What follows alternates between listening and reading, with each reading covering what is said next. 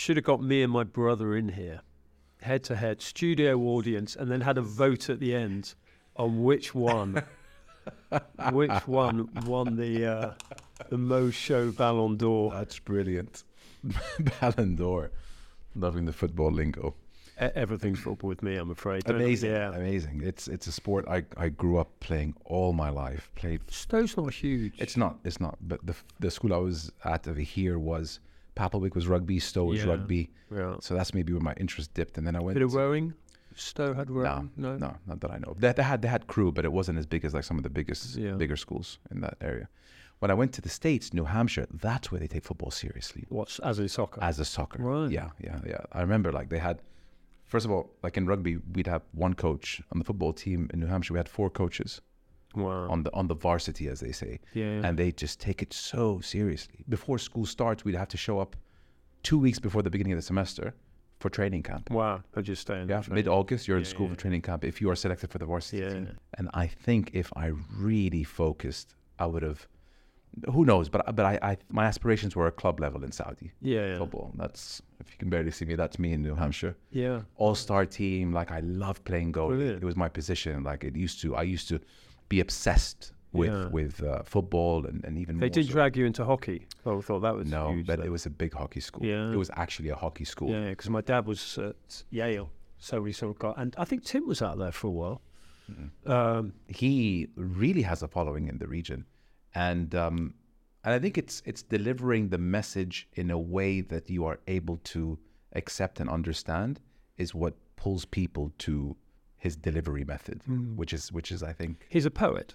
If you hear him speak, and he's always had this ability, this extraordinary. I mean, the English language is incredibly rich. You know, the the language of Shakespeare, and Tim's just grasp of it has always been beautiful. I very rarely speak about Tim, so this is you know it's a privilege to come on your podcast and and talk about him and my love and my regard for my brother. But uh, sense of humour, honestly, one hundred percent. Is I understand the sort of reverence towards Tim, but as a brother growing up, brilliant sense of humour in that very English way, wordplay, punning, irony. dry. Yeah, very dry. I mean, we went to a, a school at Westminster where you were basically judged on humour and academic achievement, but very much humour.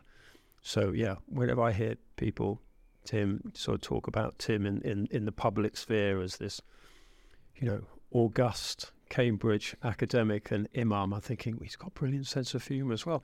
I think that when do you remember that song Happy that came out? Pharrell. Pharrell, there was a a really fun um, version by a group of uh, not Islamic scholars, but anyway, by by Muslims, and they almost played on Tim's sort of slightly dry personality because you had everyone dancing around doing the happy bit, and then you had my brother looking like a classic Cambridge don with his tweed jacket, and um, you know his sort of his his nice shirt and his smart trousers, and then he just had this sign which he turned over, like like Love Actually.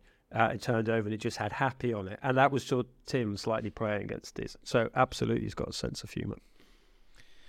Um, well, we uh, before I even introduced uh, my guest today, we were talking about his brother who I had on the show. Was the third best, per- uh, third best performing episode. No pressure on me. No man. pressure, no, no, no pressure on you at all, at all, never. Um, and and it's actually it's nice to hear, you know, what Sheikh Abdal Hakim Murad or Tim, as as Henry refers to him, what he was like. You know, the, the the person who we don't know today, we know him as as the Sheikh, the scholar, and it's always nice to hear a bit of banter from a younger brother Yeah. from a younger brother. So that that was what that little uh, conversation uh, uh, was about. Thanks for coming on the show on No, such short notice. No, thanks for inviting me. You know, we're very lucky um, these days in Saudi because all these crazy events are happening, and you know, whenever I'm in a position where I'm fortunate enough to to grab someone for an hour or two, um, something like this would not have been an option 10 years ago because we never we never hosted the FIFA Club World Cup, which is what you're Mm. here for. Uh, so uh, thank you again for taking some time out of your day. I'm not sure how long you're going to be here for, but I know you have something in an hour and a half. So try to get as much as we can Sure. from you in the next. I'm hour. quite shallow. I'm not as deep as my brother. I can. famous last words. Yeah. Um, Give me a go. You've been in Jeddah now for five days, four days. No, uh, 48 hours because I went to Anfield on Sunday for the big match. So uh, Liverpool, Manchester United, and then I drove south and got on a plane the next day to Heathrow. And- Sorry, at Heathrow. At Did that end zero zero? The Liverpool. Yeah. Yeah. Yeah, and they were both lucky to get zero. It was an absolute, it was a terrible game. I mean, it was, I mean, it was quite inspiring if you were interested in absolute dogged rearguard defending by Manchester United, who've, whose coach is under pressure, whose players were being criticised, biggest club probably after Real Madrid in the world, huge scrutiny on them. If they lose a corner, the country just sort of stops and debates it, let alone lose a match. So they had to draw that, particularly against their rivals. It was, you know, Liverpool had been playing well. So yeah, that was big. Even though it was nil nil, I mean, I wrote what eleven hundred words for the first edition, which goes within five seconds of the final whistle, and then the same for the the, the second. So uh, there's always a lot to write about with Manchester United, even with an absolute horror of a game. I want to get into them in a second. Um, for those just you know tuning in, trying to figure out who or what Henry, Mr. Henry Winter does. He's a he's a chief football. He is the chief football writer at the Times, um, and and and football is what he lives and breathes, uh, as I did for many years. So I'm really confident this conversation is gonna be a an insightful one. Um, uh, so I'm a Chelsea fan. Uh, before the PIF's acquisition of Newcastle, This is turning into a confessionul. it, it is, yeah, and I Chelsea fans at the moment, wherever I meet them, they come up to me and say, "What is happening?" Although he had a decent result last night. Are you a Pochettino fan? We did. I never. No, I, I I'm not Why? Because of Tottenham. because of Tottenham. And since Ancelotti, I I didn't outside of Jose Mourinho. Since Ancelotti, I don't think we ever got someone on the level of Ancelotti's coaching abilities. Yeah, an emotional connection. And also, Carlo Ancelotti is one of the world's great men, as well as he, he, he comes up with this great line, which is football is the most important of the least important things. and I think it's a very, I mean, even though my life revolves around football, I do effectively agree with that. It's, it's a great quote from him. And it is, and this is a man who's won the Champions League as a player and as a coach, and he's just one of the greatest of all times, but one of the most humble men you could ever meet. Ancelotti.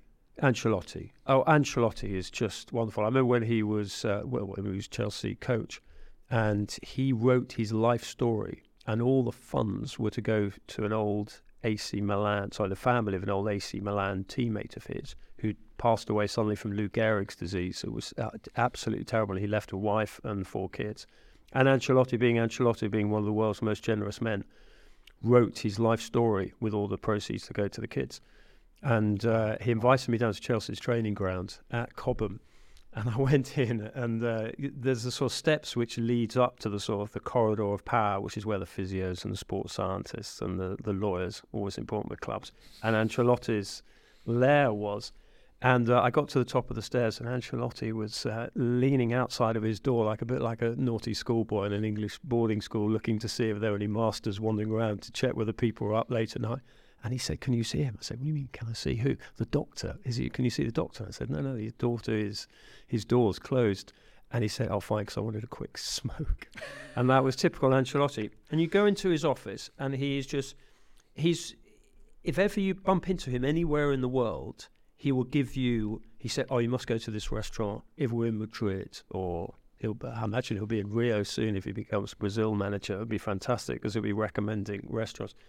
I love that approach to life in people. I'm sure you've met people like that who have life in perspective. He's passionate about football. You know, he's worked with the the greats, but he's got this humility to drive them on. But also, he enjoys life as well. So I, I love that about him. He comes off as a, as a bit of the intimidating guy a little bit. Ancelotti, I wouldn't want to cross him. I mean, his idea of intimidation is to raise an eyebrow. Okay. That eh, yeah, there's a sort of slight Bond villain there. You know, if he raises an eyebrow, if he raises two eyebrows, you you know to start running. But I just think that he, I don't think he intimidates. I think he inspires and he educates and he leads through the respect of his personality because he has, even though he's achieved what he's done, all these multiple Champions League. And I think it's a great lesson in generally in life that often you find the people at the very top, and I've been fortunate to interview so many great footballers.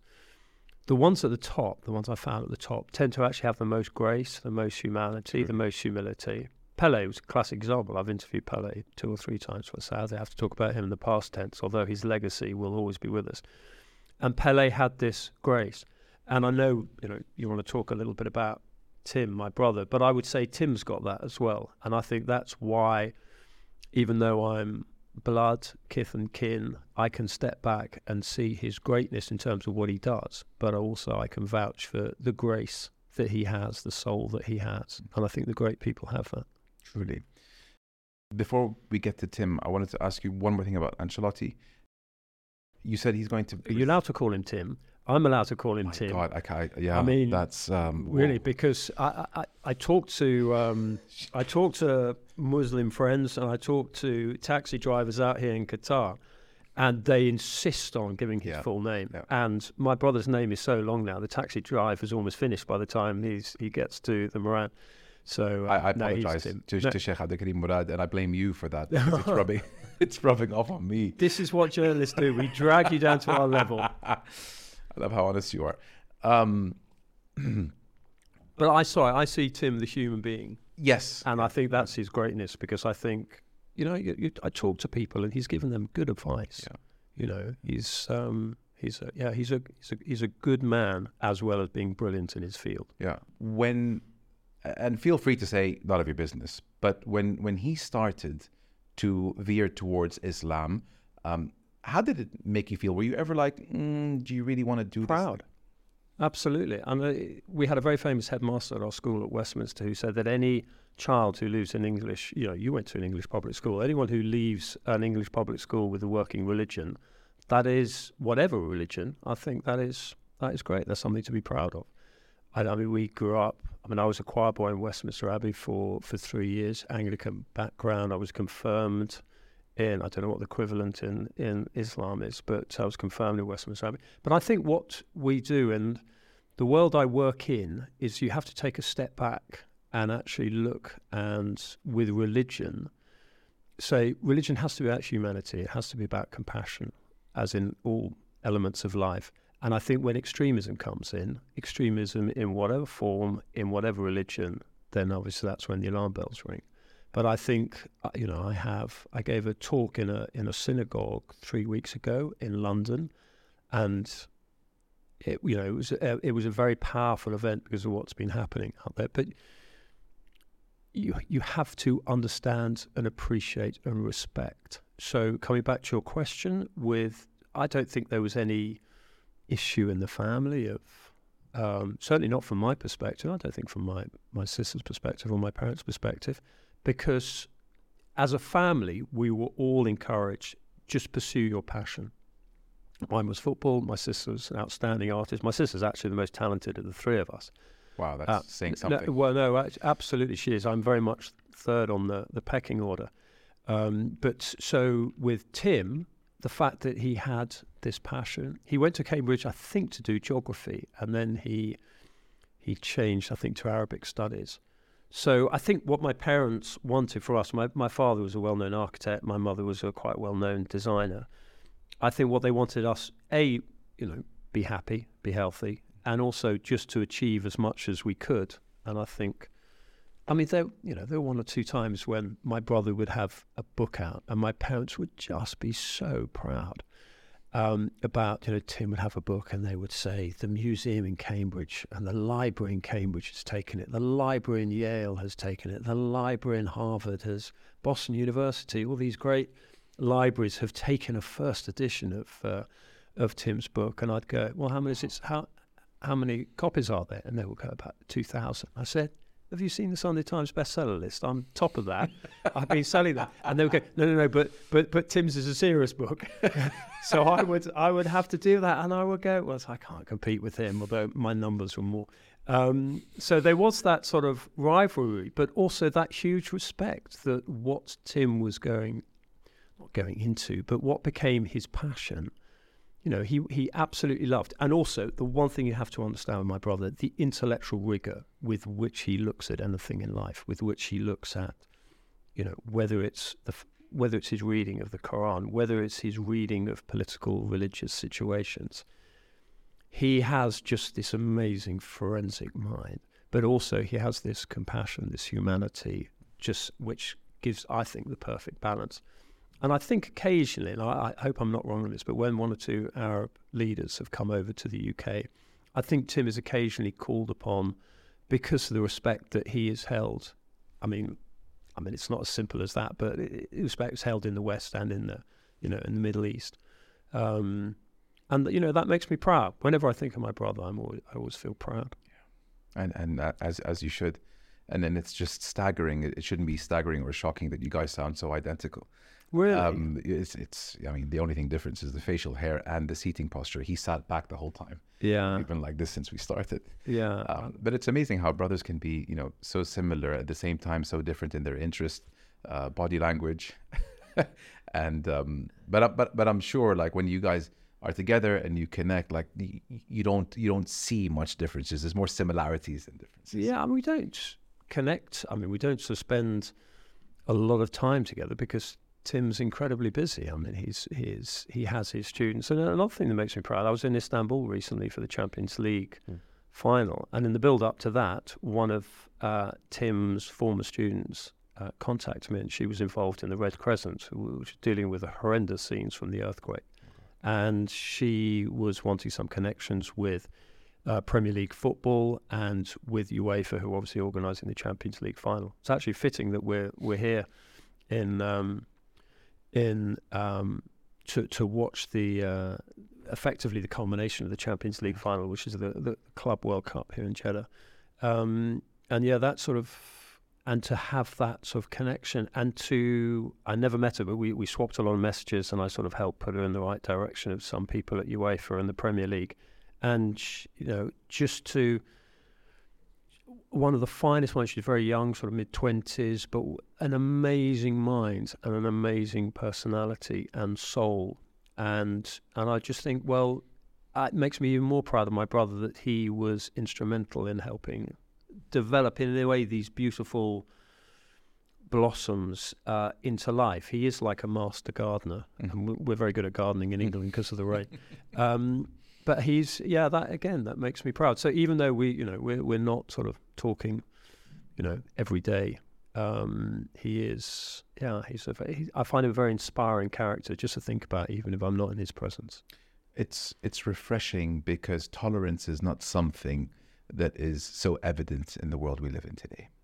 i agree we're quite an angry country um, Not just an England. angry not just world England. no i no i think it's no, I think it's across the world, whether that's a post COVID thing, whether that's an economic thing, whether that's a, a rise in extremism in certain areas. I mean, my my world is writing in a way about the positives of life. I mean, the, the, the sports department of any media organisation is known slightly patronisingly by the, the news department as as the toy department, but it's about man's and woman's uh, um, achievements, the successes, the bonding, the unity. I mean, I've been to what nine world, yeah, nine World Cups now, yeah, and to see the, I mean, yeah, Saudi. I mean, I can remember I covered Saudi Arabia in '94 in That was off. Washington with Saeed Al-Owairan, Yeah. and I, I remember the, uh, at I the was? I was at I was at the match. I was a ridiculously hot day in Washington. I remember the uh, the office and he said, "Well, it's Saudi Arabia against Belgium. It won't necessarily be too big for uh, an English market." And I said, "Well, it's a quite well known Belgian team." He said, "Well, yeah, if anything happens, I ran and said, I just seen one of the greatest goals of all time." And unfortunately, because I've seen two of the greatest three goals in, in FIFA in World Cup history, I didn't see Maradona's second against England. We won't talk about the first, the handball. We, we, Towards the end of the we'll, we'll, we'll, we'll, we'll get o- we'll get over that in about 40 years. that the hand of God. end of God. Um, So when you said you saw one of the best goals in the England in, in the I saw Belgium Mike. side- Yeah, sorry, Saeed Al-Owairan, Yeah, they- when he dribbled from the halfway sure. line. But when you said I just saw that one of the best goals in the Belgium match, people on the other side probably thought that you were talking about Belgium scoring. Yeah, absolutely. Yeah. Yeah. and it was just this extraordinary. And then I obviously saw Michael Owen's get goal against Argentina in '98, which was which was which was fantastic. But yeah, this so yeah, so the interest in yeah, We had a good team in '94, by the way. Every Yeah. team since is compared against that one. Yeah, Many would say, I mean, our, our performance against Argentina, at least in the second half in the last World Cup, yeah, that was a moment of magic. But the '94 team, to lose to Holland Yeah. two one. By the way, your fans were brilliant in Qatar. They were. They were fantastic. I mean, it was it was a good World Cup. It was a different World Cup. It was a World Cup without police and alcohol, So can which I is can I which ask is new to me. which which is new and, and maybe refreshing. But you know how we, we spoke about um, uh, briefly we spoke about like uh, tolerance and how Yeah, important it is. H- Yeah. How come there wasn't any uh, leading up to the Qatar World Cup by way of the BBC choosing not to cover the opening? It's like that was a bit uh, a bit. Yeah, but you have to.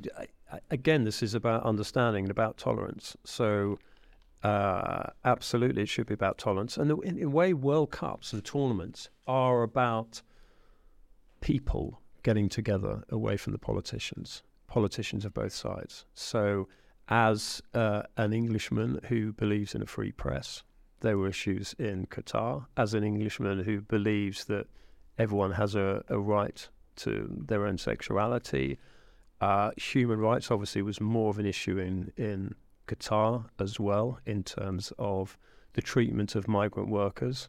I mean, I went there in 2007 and there were issues then.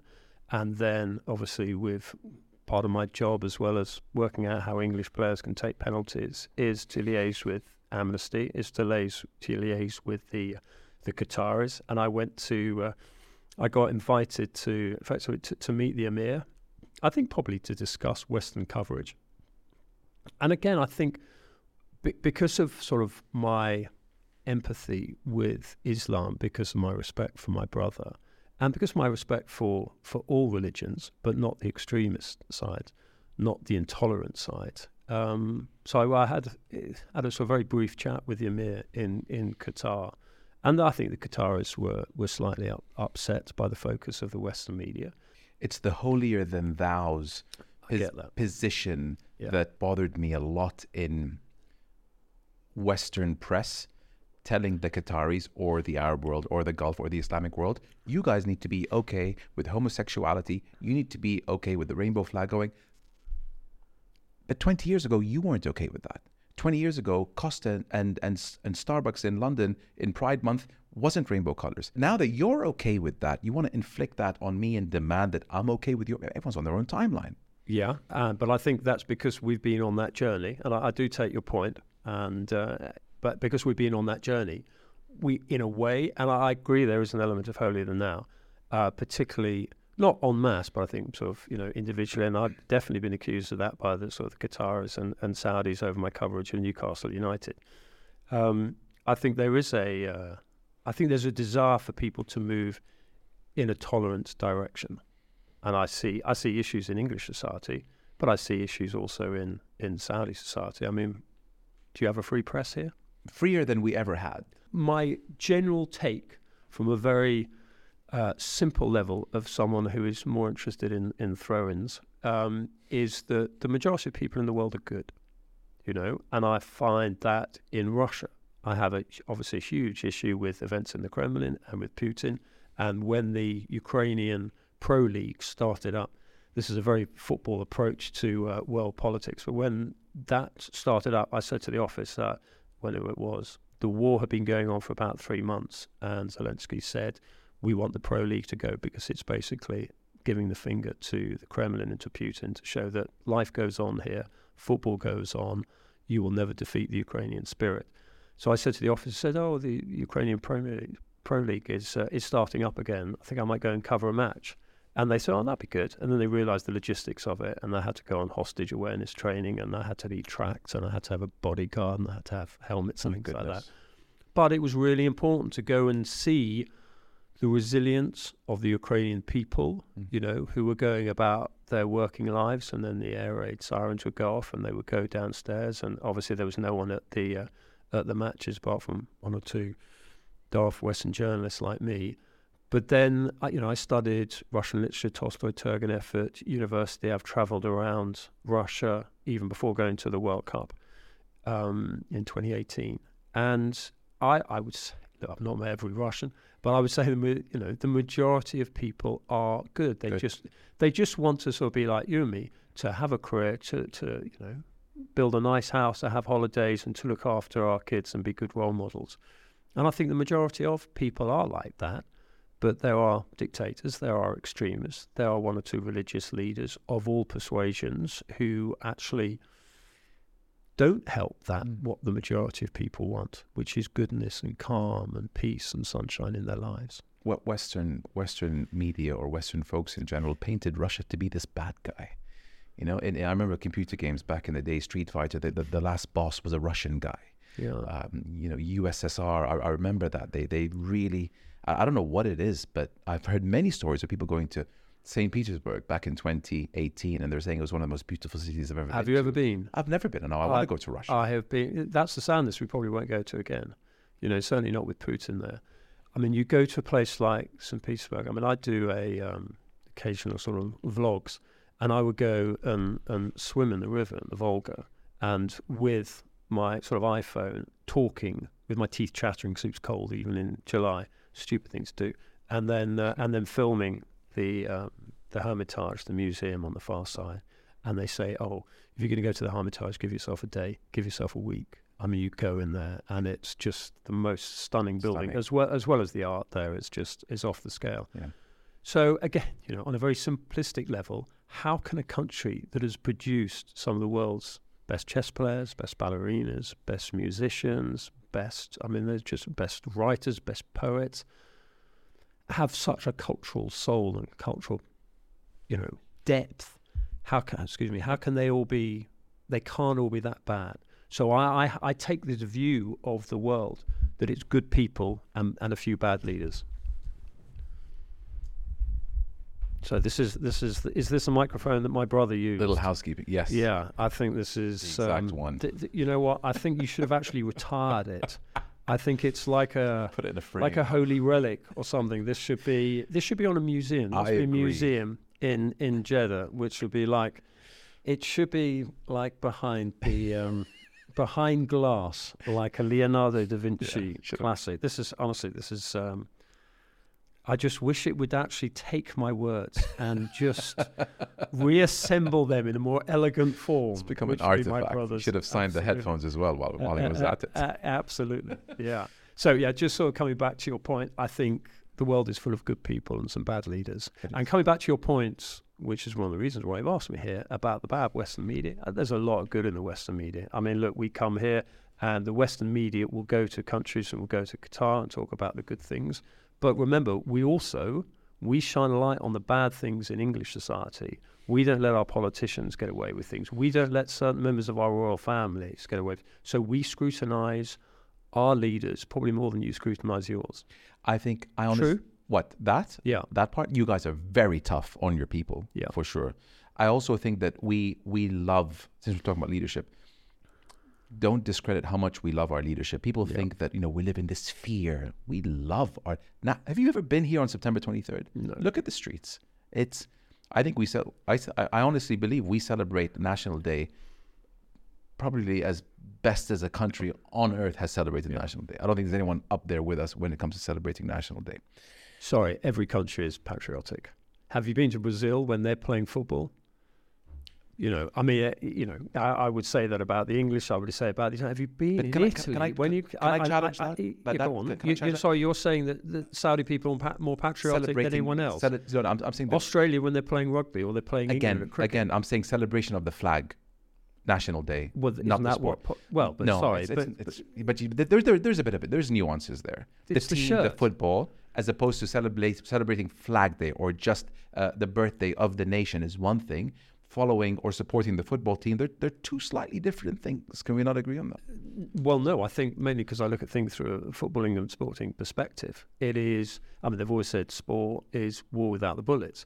There is absolutely the uh, the Olympics and football, the World Cup is all about patriotism. Why do some players, some countries, perform better for their country than they do individually for their clubs because of that national, you know? I mean, Pele. Can many people actually name? Well, a lot of people can name who Pele played for at club level. Obviously, Santos but he is so embedded in Brazilian Yes. life in Brazilian that's woven into. So, though, taking your point, I think the flag and the shirt, the sporting shirt, they're on a par. In the US in NFL, did you catch this story a year or two ago? I'm sure. I'm sure you have. Sure. I'm not about to teach you anything about sports. The knee that these NFL players would Yeah. take during national anthem. So you're upset at at the politics, at the policies of of what the flag represents right now.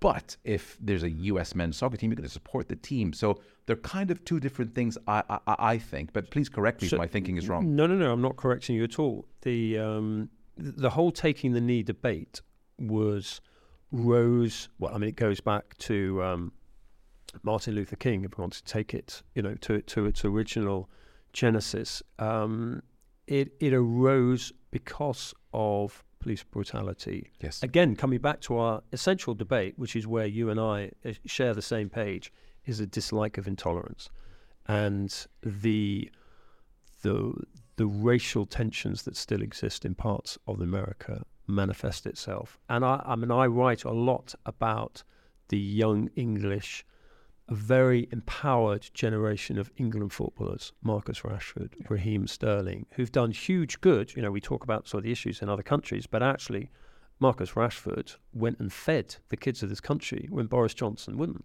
And I was talking to, this is all about pre-school meals. So obviously, a lot of people, their parents can't afford. Literally, I mean, it's crazy. We live in this world, but couldn't afford to feed, give their kids a proper breakfast before they went to school, and that obviously affects them. How can they f- concentrate in classes?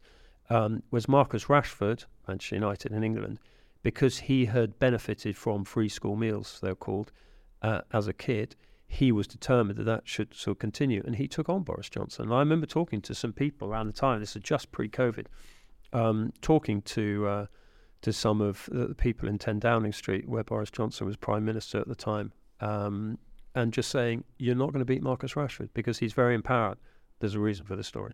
Um, and so the good that he did, and then Raheem Sterling on racism, because, you know, the parts of English society where there is still elements of racism, sadly, we're particularly seeing it on social media, which can be a sewer at times. So that England generation, it's it's fantastic, and they were taking the knee. And the reason why, unfortunately, in in England, debate got blurred between the Black Lives Matter movement as a political movement, defunding the police, and Black Lives Matter as a principle. And you know, white lives matter, black lives matter, everyone lives Yeah. matter. So when the England players started taking the knee, I thought it was really good. They got booed at, but actually increasingly people accepted and, and understood what the, the point they were trying to make. You know, the acceptance that there should be t- more tolerance. Coming back to our central debate, which is what this your podcast is about, it is about a plea for tolerance. Tolerance, absolutely. Did England faced a, a bit of a bit of a racial issue or tension? I think it was the Euros when Mm. three black players just so happened to miss the bloody penalties. Um, how was that taken in, in in the press and the populace? Was there we a bit of absolutely went after those who'd racially abused them. Everyone in the country did, and it was. There can't be anything uplifting coming out of that because it was absolutely brutal. Because we know the three individuals: Jadon Sancho, Bukayo Saka, and Marcus Saka, yeah. Rashford. stars, superstars? Yeah, and Rashford had had it before, and I know Marcus quite well, and I had been sent the private messages that he got sent. And Oh, so everyone knew that because you could see on the timelines the sort of the, the abuse that he was getting. And I got sent the I mean it was just string of monkey emojis. Brutal, huh? I mean, it was just, you know, and voice messages as well. And you just think, are there really people like that in the society? And then, okay, so there are many different lines of attack that you go into when you want to stand up for people. And in this case, was to call on the social media companies to actually show some responsibility, to call on the government to clamp down on the social media companies who are making money in this country and elsewhere, and not actually showing any desire to clamp down properly on uh, on hate crime, which that what it was. And then you found the country just because I actually I think the the English as a country, British, is actually quite a compassionate country. Again, coming back to people as opposed to leadership, because we don't have a particularly good leadership at the moment, and I'm allowed to criticise as a as a journalist in England. Um, you are. I didn't mean to nod. yeah, yeah, no, it's. Yeah, but no, but it's true. We got we got some hopeless politicians on on all sides for for many reasons. Um, but the you know the the family enveloped and wrapped those three young kids in their warmth. And do you know that one of the many sadnesses of of that day because it was it was a dreadful occasion on and off the pitch. But you just knew, you know, the first two players who took the penalties were white, and if they'd missed, they'd get a bit of stick. But you just knew the, and we, we've had this debate in English football about black players taking penalties. So look, we as journalists, as a media, we we cast a, a light on the issues that we have in society that, uh, from my perspective, affect the national team because I write a lot about England. And England, writing about England is also quite an interesting window onto the, the, the soul and the, the state of, of England. But actually, it was quite uplifting wherever you went, the reaction, the support for those three. And when Bukayo Saka warmed up at Brentford, the first uh, game of, of the following season, when he warmed up, you know, and you know the rivalry between English clubs. Okay, Brentford, you know, they're not exactly a bunch of, you know, hooligans or whatever. They're, mm. they're all quite so respectable. Um, but their love for him was huge. And when he came on, their love for him was huge. And he Brentford is, is a London team, West London, yeah, yeah, the Premier League, yes, yeah, yeah. Not quite, not not quite as big as Chelsea. No, no, uh, but uh, which we'll get, which we're going to get into. Which which we'll get into. Yeah, that's that's where you go and lie down. Lovely little stadium for, for, a team that just got promoted. I see it on the way from Heathrow. Stadium, yeah. unbelievable stadium. The way they they tucked that in there. I mean, it's basically you know, for your listeners, it's effectively on a railway siding, and they managed to mm. squeeze mm. it in there. And one of the great things is, and I know you've been to the Metropolitano, but when clubs move grounds you know, you can lose the atmosphere. But because, you know, when you went to see Atletico Madrid, their old ground was fantastic. I mean, it was ramshackle. It should have been pulled down. It was a health hazard. But it, the atmosphere in there was brilliant. Again, it comes back to a central argument. Everything comes back to people. Yeah. Everything comes back to compassion and and tolerance. Yeah. But yeah, so in terms of those three, and I know we got that sort of the English society. Everyone said, "Oh, you're being holier than thou. You're always having a go at others." But you know, look at your um, look at what's going on. Actually, the English media was totally, as, as absolutely they should be, partly because we know them as individuals and partly because it was wrong. Um, you know, there was such anger to the way they were treated. So the media protected. Yeah, absolutely. Yeah. Yeah. And and we have done we have done for quite a few years. I mean, I can remember going. I've been at. I mean, it's sad. One of the sad parts of the job, but I've been in in Bulgaria where the the racists there were were abusing English players, and the and I was talking to the England players afterwards and said, why don't you walk off? Because mm. at some point, you know, we're such a multicultural, multi-faith society, yeah. actually. And while I, I like, if I, I look, if I open the England dressing room door, I see what I want society to look like. Mm. I see all cultures, all faiths, everyone pulling in the same direction. Yeah. Tolerance, good people. I think that's that is so important. And but sadly, I've, I've seen England players racially abused all over. Yeah. In in Real at Real Madrid when England played there at the Bernabeu, one of the great arenas of English football, and then we sat. Was it 2003 or four? Ashley Cole got racially abused.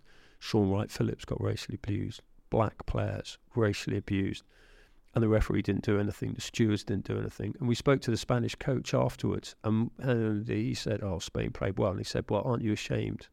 of your players. So I think just coming back to your central point about the Western media, I think we do stand up for, for certain things. And I think we can nudge things in a certain direction, in, in, in a good direction, domestically and abroad. Mm. But I agree. I, I agree there is an element of arrogance about telling other countries how to live their lives. But I think we've been on certain journeys and we have not necessarily a right to do it, but certainly – some experience to do it. Also, one bad journalist, and, and, and it's almost like he represents the entire industry. I think it was, um, was it uh, Gary Lineker who took a stance against, yeah. against Qatar, and he's obviously you know high, high profile, and and people in our region were like British press, you know, throwing the World Cup under the bus before it even started. You know, give us a chance. Well, well so there, there, are two elements with Qatar. First, it, I mean, I was there involved in the bidding process, and I saw the way that Qatar won it, and they didn't win it fairly. I think everyone accepts that. I think if you actually look at the amount of people at FIFA who've left since then, since that decision, and FIFA's attempts to actually try and improve it, you know, FIFA's not exactly the world's great moral institution. It's all about money. It's all about greed. It's all about personality and politics. Blatter was in hot water. Blatter was in, in hot water. Um, and then obviously he, he got moved on. I don't think FIFA has necessarily improved that much. I think there's a little bit more accountability now. But the way that, that the way that Qatar got it for a tournament that couldn't be played in the summer there, and it's an interesting debate. That, and I've had a chat with a few people out here about when you host the World Cup here. I know it's slightly cooler in this region than Qatar, which is of brutal in, in June, July. But whether it will be another sort of November, December World Cup, it'll be interesting. So I'm all for sharing the World Cup around the world. I think absolutely there's no reason why the sort of first world footballing countries, in inverted commas, those who founded and codified it, like the English, like Germany, should automatically have it just because we've got the big stadium and we've got the sort of history and whatever. I, I think it's one of the best things in the world, taking the World Cup. The World Cup, by its very name, belongs to the world. So again, it, it should be shared around.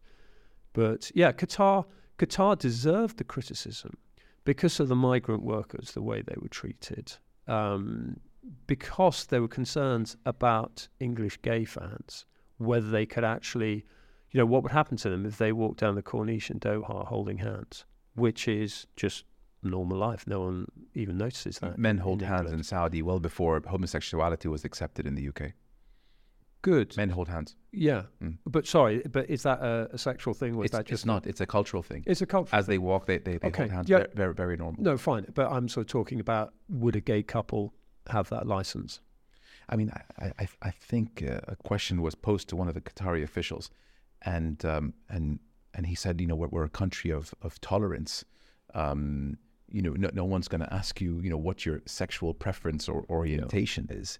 Um, so so long as you're being respectful and you're dressed accordingly, um, you know, you're okay. I, I think it was the rainbow flag specifically that was that was said no to, and and and thus that's where the media ate it up. Yeah, but that was pure politics on Infantino's part. I mean, he Infantino is good people go into FIFA and change. Again, coming back to my central point, the majority of people are good, but I think organizations, institutions, power can can change people, Mm. and not for the better. Um, but absolutely, Qatar deserved the criticism, and I, it shouldn't have been there. And actually, my argument at the time was that actually, wouldn't it have been fantastic if it had been a Gulf World Cup? Because I think there were, you'd know this better than, than I would, but there were issues between competing Gulf nations. There were huge issues, whether it was over broadcast and beIN and, and, and some of the sort of the, the illegal broadcasting and the tensions between the country. I think a, a Gulf World Cup would have been absolutely fantastic because it might have brought parts of the region together, um, as well as taken the focus away from Qatar, who bought the World Cup. my friends who went said it was a little too tight to house eight stadiums within uh, an hour from one end to the other, which which actually some some said that that was you know you actually want to experience the country, and some said it's actually great because I could catch if I want to three matches in one day. Yeah. Oh, So oh, England fans are obsessed with football. I mean, they were just. I mean, I had one friend who I think did 48 of the 54 Oh wow! you could get around. I mean, I did the whole. I drove everywhere, which is. I mean, your roads are lively here, but Mm. Qatar is just. Although your roundabouts here, I'm going. we are the kings of roundabouts. You're you are the kings of roundabouts, but it's a bit like being caught in a very very complicated, high speed, rather drunk Scottish country dance, Mm. where where everyone is going in different directions, normally to the bar, but it's but it's absolute. I love your roundabouts, but I'm I'm almost sort of hiding down Mm. behind the wheel. Anyway, You'd be disappointed to know that we're facing them out. So there's, there's the about roundabouts. yeah, there's about maybe ten major ones left in Jeddah, as opposed to hundred ten years ago. So they've been phased out. That they've, they've now been bridges or flyovers or traffic lights and U-turns. And U-turns. Yeah, we you do could do U-turns. U-turns. You love a U-turn, Yeah. and I'm going. Oof. especially ones that merge with traffic going 120. Yeah. yeah. I mean, I've driven in Rio and I've driven in LA, and I have to say, I think you go into my top five lively drivers. yeah. You should produce some great Formula One drivers I here know, because the way you so, the way right? you weave in and out. we're Plus, still- also you're not sure of petrol. That, there's that, and the element of us not being into the open wheel racing just yet. You know, NASCAR. I always said NASCAR would do well because it looks like something that's on the road. Yeah, that's true. F1 might be, you know, too sophisticated for our petrol heads. yeah, haven't you had the, you haven't haven't you had a Formula One. Formula One? Three. You've had three. Yeah, Yeah, there you yeah. go. And every year, you'd be happy to know this as a sports journalist. Every year, there's m- more butts in seats. It's filling Right, up. good, Yeah, good, good, which good. is great. Talking of which, that was disappointing um, for the semi-final with Manchester City. I know. And in the expensive areas, yeah. The VIP was a bit low on numbers. Yeah, but you know, if if and there were blocks there, and my argument with blocks, and we occasionally get it, not in the Premier League, but occasionally get it at one or two matches. Give it to local school kids. Yeah. give it to. I, mean, I don't know if everyone has to be in bed at a certain time, but I mean, you just you just get a whole class at school and say, right, you're going on tonight. So, so the the, the, the cheaper uh, seats, the ones that are in the camera view, center center cam view, that was full. Yeah, okay. It's the box. If you saw where the box was, Yeah, which, yeah. Is, which is you know probably over five five six hundred pounds for a seat, and which is why I wanted Ittihad. You know, if we didn't get spanked Sure. out of the blue, and we were we were heavily favored, by the way. yeah. Um, Ahli Masri were were were five to one as winners, and we were like one and a half to one. Yeah. And I, and I noticed You're allowed to bet here. you're not allowed to bet here. Right. I just checked on FotMob. You actually have the thing that tells you Okay. what is the likelihood, and I wanted to see it from a neutral, and no better neutral than a betting house. Yeah, yeah. So I said 1.5. It had to win, and the others were, were five. I went to the match, and we just got punched in the mouth. And Benzema was off his game that day, and then he missed a penalty, and you know, two goals down in front of your home crowd. you know, The, the, the defense and the midfield just they just give up. yeah. And it ended up ended up three one. But if it if it was Ittihad against Man City yesterday yeah. or the day before, you wouldn't have seen an empty seat, No. which is important for the local team to advance. I get that, but Uh, also it's it, well, it has to be about sporting pedigree and ability. Of course. But also, I think as you are engaged in a PR war, it's too strong a word, but a PR campaign to Mhm. convince people you're a footballing nation who is worthy of hosting the World Cup in 2034, that was a bad look. Even though it's forty thousand one hundred people. Well, uh, 96, there were a few seats empty then. There was absolute outrage. Because also, Euro Euro ninety six, yeah. Yeah, Euro 96, yeah. So particularly with Premier League ticket prices being high, when you see empty seats, whether it's corporate, whether it's no shows, you just go, there's a kid who is literally outside with his face pressed up Mm. against the glass like a sort of Dickensian orphan, you know, wanting to go in there, wanting to be part of the dream. And this is a general thing with football. Maybe it's slightly tied in with our central conversation of of good people, is that football, and this is definitely a criticism that can be directed at the English, is being slightly taken away from working class, a bit patronising, and it's a sort of it's a sort of disparate group now, but but actually the traditional fans. So when you do get a chance to fill a ground, fill it. um, especially if you're not going to show the three o'clock games on a Saturday. Oh wow, You know, can Wow. we can we go there? Or? you can absolutely. I mean, the, What's the whole about? I mean, it's- okay, right. Um, uh, the finals on Friday. I've got Christmas on Monday. I've then got uh, 14 matches over the holiday period. It would probably take me about two weeks to explain the vagaries of the English football system. So, three o'clock on a Saturday afternoon was traditionally there so factory workers could go to the game and work hard during the week. So, part of the Industrial Revolution which is Uh, on its last leg. which is on it. Yes, because we're moving into the media age, as so. as you're We- showing me with your very impressive studio with with lights and cameras Yes. and very expensive microphones, which should have been retired or because uh, my brother has uh, my brother has graced its presence. Do you know that Um, Michael Jackson recorded Thriller on these Shure mics? They're a 30 Not in year old technology. No, I wish here. Right. Then I would really close down the studio. Yeah. Um, not to take anything away from your brother, but these You do have an off the wall program. Sorry, You do have an off the wall program. What does so that mean? Sorry, that's a Michael Jackson Oh. joke. Sorry. my English siblings. humour, my sorry. siblings are going to laugh at me for, for for not getting that one. But these mics, as modern as they look, they aren't. Uh, they're about 30 years old. How about that? Are they? Yeah, Wow. he But these are these are brilliant. These mics. Yeah, yeah, Yeah. they're they're great. You hear you hear everything. The quality is just. I literally saw what Rogan uses to record, and I didn't decide to go anywhere else. No. Just go to try Go it, the test top it. man. Yeah.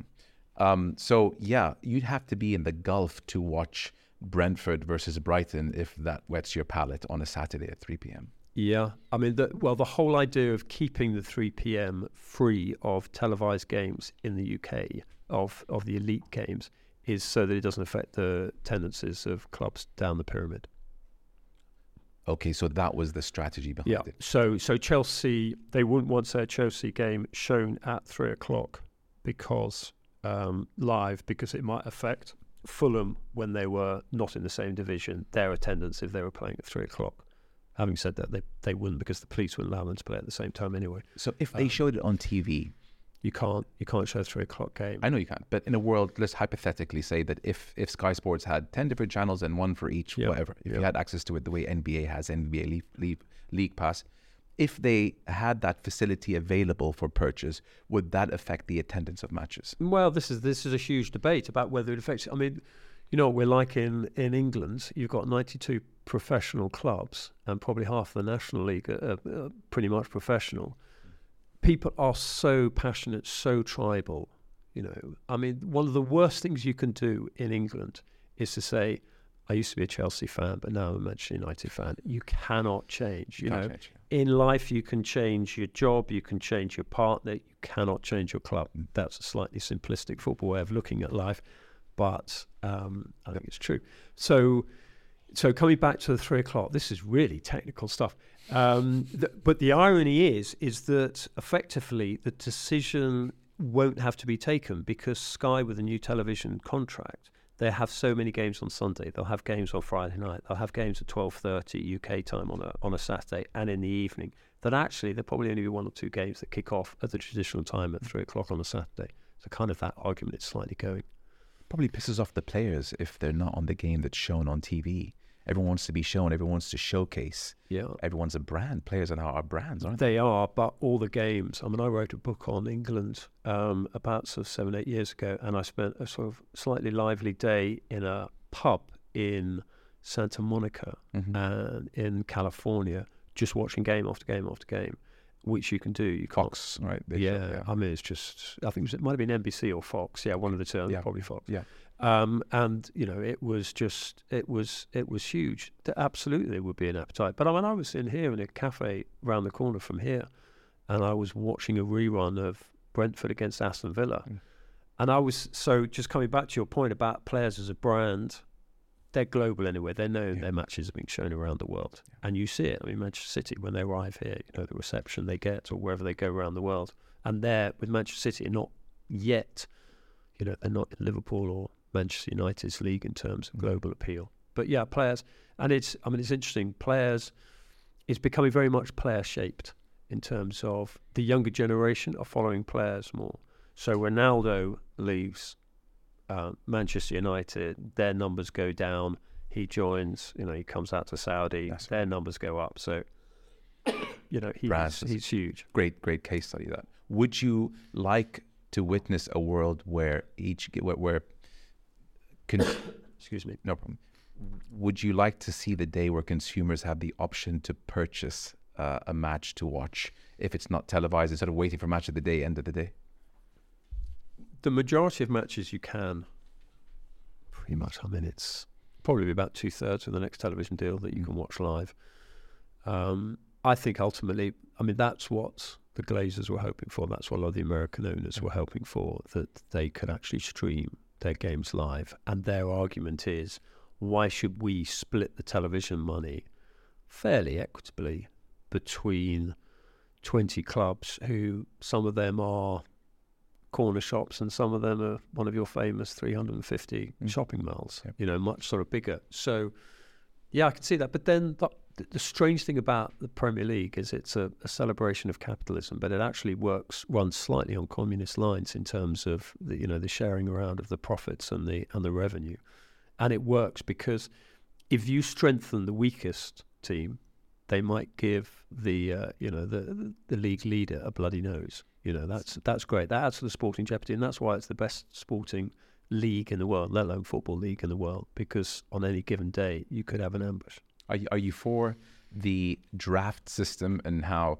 Because I'm a big NBA fan, and, I, and I see how the NBA, you know, have given the opportunity for consumers to pay. I think it's down to like four or five pounds if you just want to buy a single game or a league pass. So you have the option there, and I think options in life is better than no options.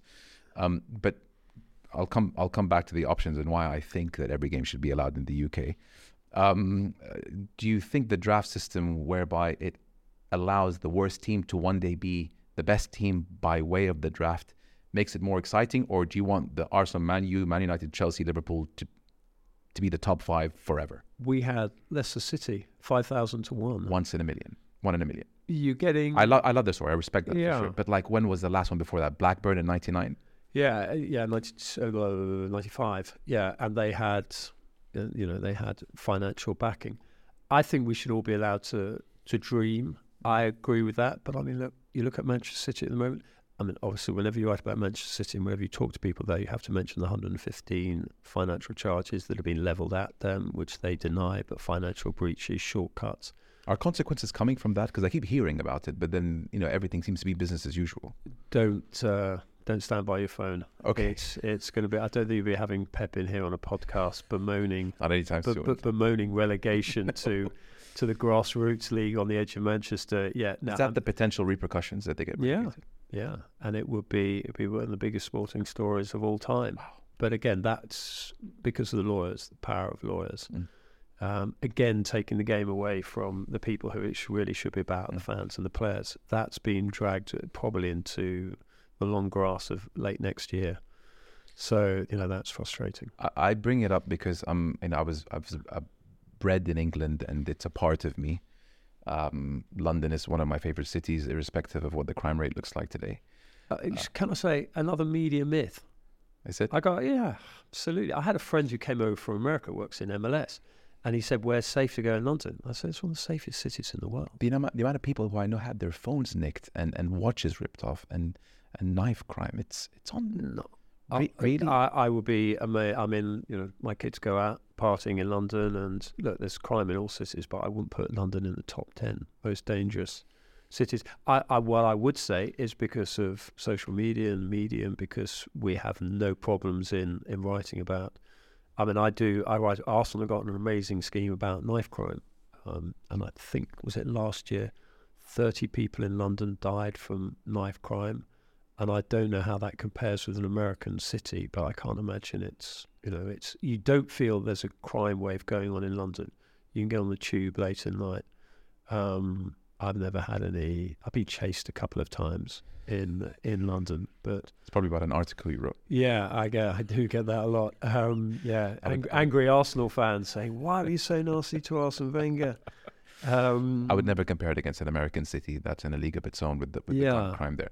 But um, well, I mean, I'm I'm kind of semi relieved that you're saying it's it's just propaganda that's happening It's and not not propaganda. It's it's just ill-informed Ill-informed. because because I mean you go to London now. London is packed with tourists. yeah packed packed. Be- because because of the um, I think post-COVID, everyone wants to, to come now. People are people are ready to come back. Americans, it's unbelievable how many Americans. Yeah, well, it's great. It's great for great for business. It's great for West End. My wife's an actress, so the fact that the um, that the theatres are, are absolutely Packed, rammed to, yeah. to capacity, and you get people walking out of theatres and walking to the tube and managing to get home without getting mugged. So, uh, anyone on your podcast, you're safe. But look, you don't go out with a flashy watch. The- mean, where, where, yes, where, you know, true. I've got a cheap watch there. I've got a nice Swatch. watch. Uh, it's just a like seventy Mm. watch, which I wear whenever I go to Champions League games, when Mhm. I'm traveling Europe, when whatever. And I've got a sort of nicer watch, which I'll wear at home Yeah. for special occasions. You don't wander around with a big camera around Yeah. your neck saying your wits about you. Yeah, yeah. I mean it's it's traveling 101. Um, a- ano- another thing that came to mind when I was talking about Americans in London, baseball has really brought in an element. I remember it was two years ago, three, when, when you had the two biggest teams, the, Yeah. the, the Liverpool, Manchester United. You had the Red Sox against the Yankees. yeah, I think it was two or three matches there. Where was it? It was in the West Ham, yeah, yeah, yeah. City of London State. Which is what it's good for because it's not a It's not- it's it's the not oval, football, so yeah. it's terrible. Yeah. yeah. It's shocking because it was it was an athletic stadium. They should have knocked it down. They should have. Is it still? It's still West Ham's home ground. Yeah. Yeah. The, the distance between the the bench and the touchline is just way more than we're used to. Do you know what we um, because we're cheeky in the in the media when uh, when they opened it we, we actually told the West Ham fans that if any of you can have pitch invasions you're going to have to get fit it? Yes. because it's a long way to the pitch. yes. No matter how bad our security are as tacklers. Something really upsetted me over the summer, and, and I can understand why. Simon Jordan and, and BBC just laid into us about, about Newcastle. And I know it was the summer season and it was slow, but every day for six months it was about Saudi, Saudi, Saudi. They have no right getting all those players. But no one really took Simon Jordan seriously on that because Premier League have been licking players from France and wherever. So you know, one opinionated. I know Simon is, is he's a very good broadcaster, Mm.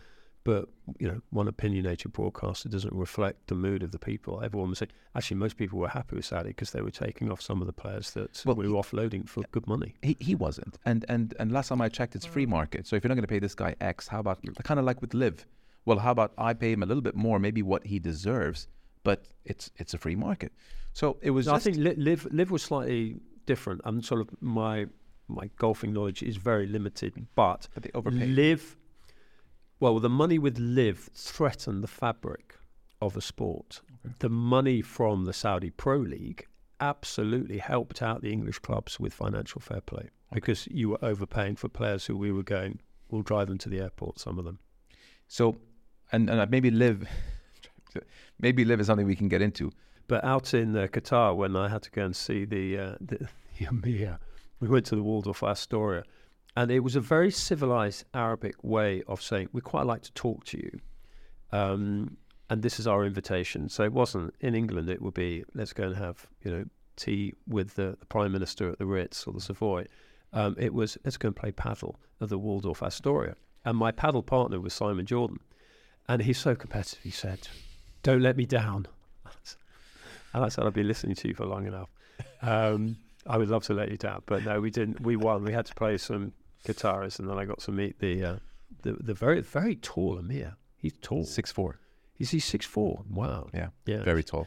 should be more into basketball than football. But anyway, so back to Simon Jordan, who is, I mean, he loves football, and he always fancied himself Not, as a not, footballer. not happy that Saudi. Okay, we bought ourselves into this, okay. but you're not. You, you this is one person shouting. yeah, on a very big mic. Okay on a very big mic, but the you know we have a huge media in this country. Yeah. So yeah, look, his his program is very well followed. His podcast is good, and he's very opinionated. But that was one person's view. And then he threw in the Newcastle thing and buying the club, but it wasn't a problem when City was bought by Abu Dhabi. Uh, you didn't, I didn't hear a fuss when, when the Qatari jumped on PSG, mind you, that was France. Uh, or when Emirates, I don't think Emirates own any equity in Arsenal, but they're all over Arsenal. But all of a sudden, when we buy Newcastle, a team that you know not many people were thinking of before the sale, for a, a, very, I think, undervalued 305 million Unbelievable bit of business. brilliant business. All of a sudden, it's chaotic, and, and states should not own equity or uh, own any football teams, or ruining the game and all that, and just throwing it under the bus. And then he was asked if he'd accept the job uh, to head the Saudi league, and to which he said yes. Oh, did he? Oh, well, there you Yeah, go. yeah. Well, there you go. So that's when it all Um, came crashing down. Yeah, yeah, yeah, yeah. Well, that's that. That's that. Simon would be. Um, I think there'd be one or two people who drive him to the airport. Um, what do you think of the Newcastle? Uh, So I've been consistent on this from the word go. Yep. Um, I had a huge issue with the previous owner. Mike Ashley, because he was draining the life and the love out of the club. And Newcastle is not just a club which relies on its emotional connection and the fans, but it's a city, it's a region, Mm. which is because it's far from London, they feel a bit unloved.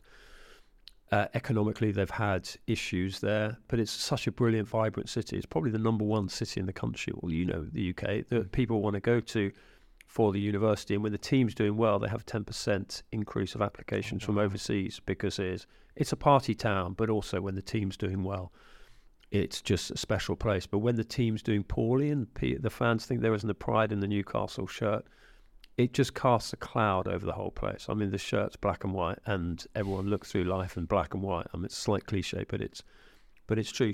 And Mike didn't just, you know, he was he's not a Newcastle fan. He's a businessman, and it was just it just needed love. It needed some you know tender loving care. So you know. Th- Newcastle fans would have sold out to anyone. he was he wasn't popular towards the end of his days. It wasn't popular from the start Mm. you know, because of the. You would go there. You look at the training ground; it was a bit shabby. It needed some investment. You looked at the delays in in players' contracts. So success is tends to uh, mask and move on many agendas. And you look at the club now. The way it's been handled is an absolute masterclass in soft management in terms of appointing the right people, whether that was Eddie Howe, whether that was getting Kieran Trippier from Atletico Madrid, an absolute winner. He Had a bit of a nightmare last night, but he's just, you know, everyone was expecting, oh, they're going to go for Messi, they're going to go for Mbappe, and I was writing at the time said they would be daft to go for that. To you know, that, it's yeah. it's evolution. So, PIF, the Saudis, absolutely the the way they have handled it, but. I think people do understand, you know, maybe it's partly for investment, as you say quite rightly, that they've got it in absolute steel. It'll be worth a billion now. Probably. But it is all about changing the, the image of, of the Saudis in the Western eye.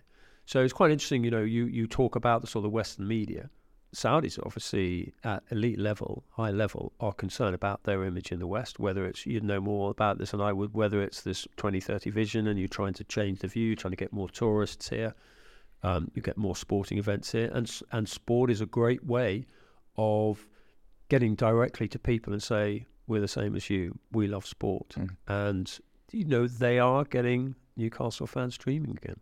You know, uh, to be honest, so much reflection to to to what you just said. Um, there was a time not too long ago, five six years ago, where we we actually cared about how we'd be perceived, and it's gotten to the point where we felt that we are able to compete in, in hosting these world world class events, albeit okay. I understand the semi final had forty thousand one hundred and six fans there, but nevertheless, we feel that we can compete if it's Dakar, if it's F1. If you told me 10 years ago, Mo, do you think Saudi can host an F1? I'd say no.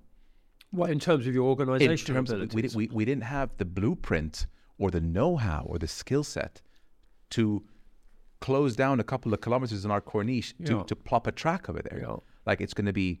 It's gonna be a shit show. I, I would imagine streakers running across the track, you know, after the, the, the, the flag goes. But all of a sudden, it's like shit. We are we are capable Yeah. actually to do this. So the validation seeking element isn't as prominent as you might think it is. To be Yeah. very honest with you, I'm not trying to sing our praises. You know, we're, we're, we're maybe not so good in many things. But what I've noticed today is that we couldn't care less what, what you think of us because we feel that we can compete with you guys. Um, and, and maybe beating Argentina probably went to our heads a little too much. sure. But um, there was a lot of validation seeking five, ten years ago. You know, what would the West think of us? People ask me, you know, you started your English Saudis, you started your English podcast. You want to impress the West? I was like, no, there's five times more English speaking people in the world than Arabic, and I'm better as an English speaker than an Arabic speaker. So that's why, excuse me, but that's why I started my podcast. I'm not trying to impress anyone. I'm just trying to show, you know, Well, I think you have an intelligent monarchy. You have intelligent people there who know that it's absolutely uh, makes sense to get on the West from economic uh, perspective. But also, I think every country wants to be liked by other countries. Mm. It, it, you know, makes sense on a simple human level and makes sense on a simple economic level. You want tourists to come to this country. I mean, I look at some of the parts of Saudi Arabia and I think this is just incredible. You know, some of the valleys and the sort of, you know, the perception in the West is that it's it's a desert with some skyscrapers and oil wells everywhere, whereas actually, and dangerous. do Many people think it's very dangerous. really, Yeah. uh, mm, I'm not sure the English people would. I It- think they it- think that it's actually more so the Americans maybe. Oh my God, Saudi Arabia! I know it from like the trainers that come to Saudi, those in the fitness Oh, yeah. business. You're gonna go to Saudi Arabia? I have a, my old trainer Really? Bill from Tennessee. Oh my God! Like his family were so against moving here, and when he came back for Christmas, they were like, "We thought we'd never see you again." right. He's like, "I never lock my my car in Saudi Arabia, you know, and and here, if if I lock my car, I might never see it again." Yeah, yeah, yeah.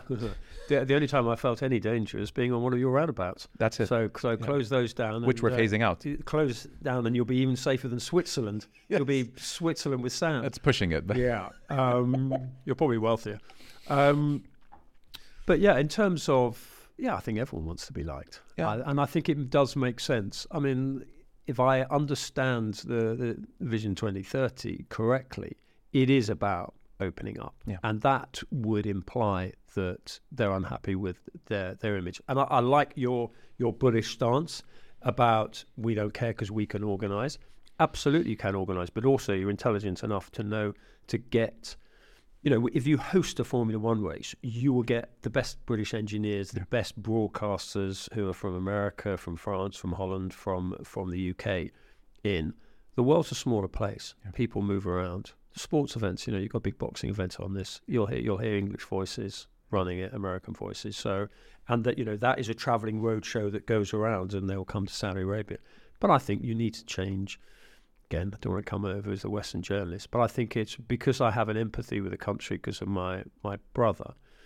You know, I want to see you regarded more highly amongst the amongst in the West, and I would abs- you know say you've got intelligent leadership and it makes sense. Because still would I as a tourist come to Saudi Arabia? I would.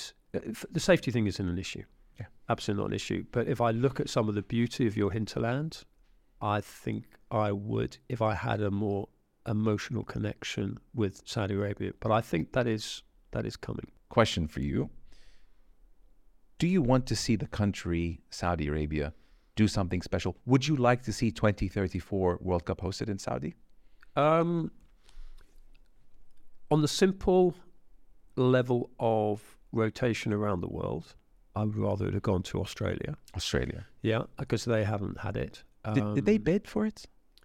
They, I think they withdrew when they realised who they were up against, and when they saw Infantino getting on the first flight to Jeddah. And So they were worried that, that Saudi would get it anyway for whatever reason, so it's not even worth a bid. It, it, it can cost quite a lot to bid To bid. to get the whole thing, and they thought, Oof. and they just hosted a very successful Women's World Cup with New Zealand. I thought that was sad. I, I like seeing. I mean, you know, uh, going to Japan and South Korea, the World Cup there was fantastic, and it made a change for. 2002. Yeah, I mean that was just. Was it a good brilliant. one? It was fantastic because it, w- when we go to tournaments, and maybe it's a sort of English media thing because we're nosy and we're curious and we're fascinated about exploring, is we want to celebrate the country. Couldn't really celebrate Qatar because there was, you know, obviously there were all the issues, the way they got it, the human rights, the LGBT issue. Um, for, for- Execution, the stadiums, execution, the the stadiums are at- fantastic. atmosphere in, in the matches. The atmosphere was good, and you see that's what we do in the in the Western media. Is that I don't have anyone telling me what to write. I mean, I've been doing this for thirty six, seven years, Goodness. and no one has ever once told me what to to, to write. So absolutely no. wh- What we do is we're, we're we're weathermen. You know, if it's raining, we say it's raining. If it's sunny, we say it's sunny.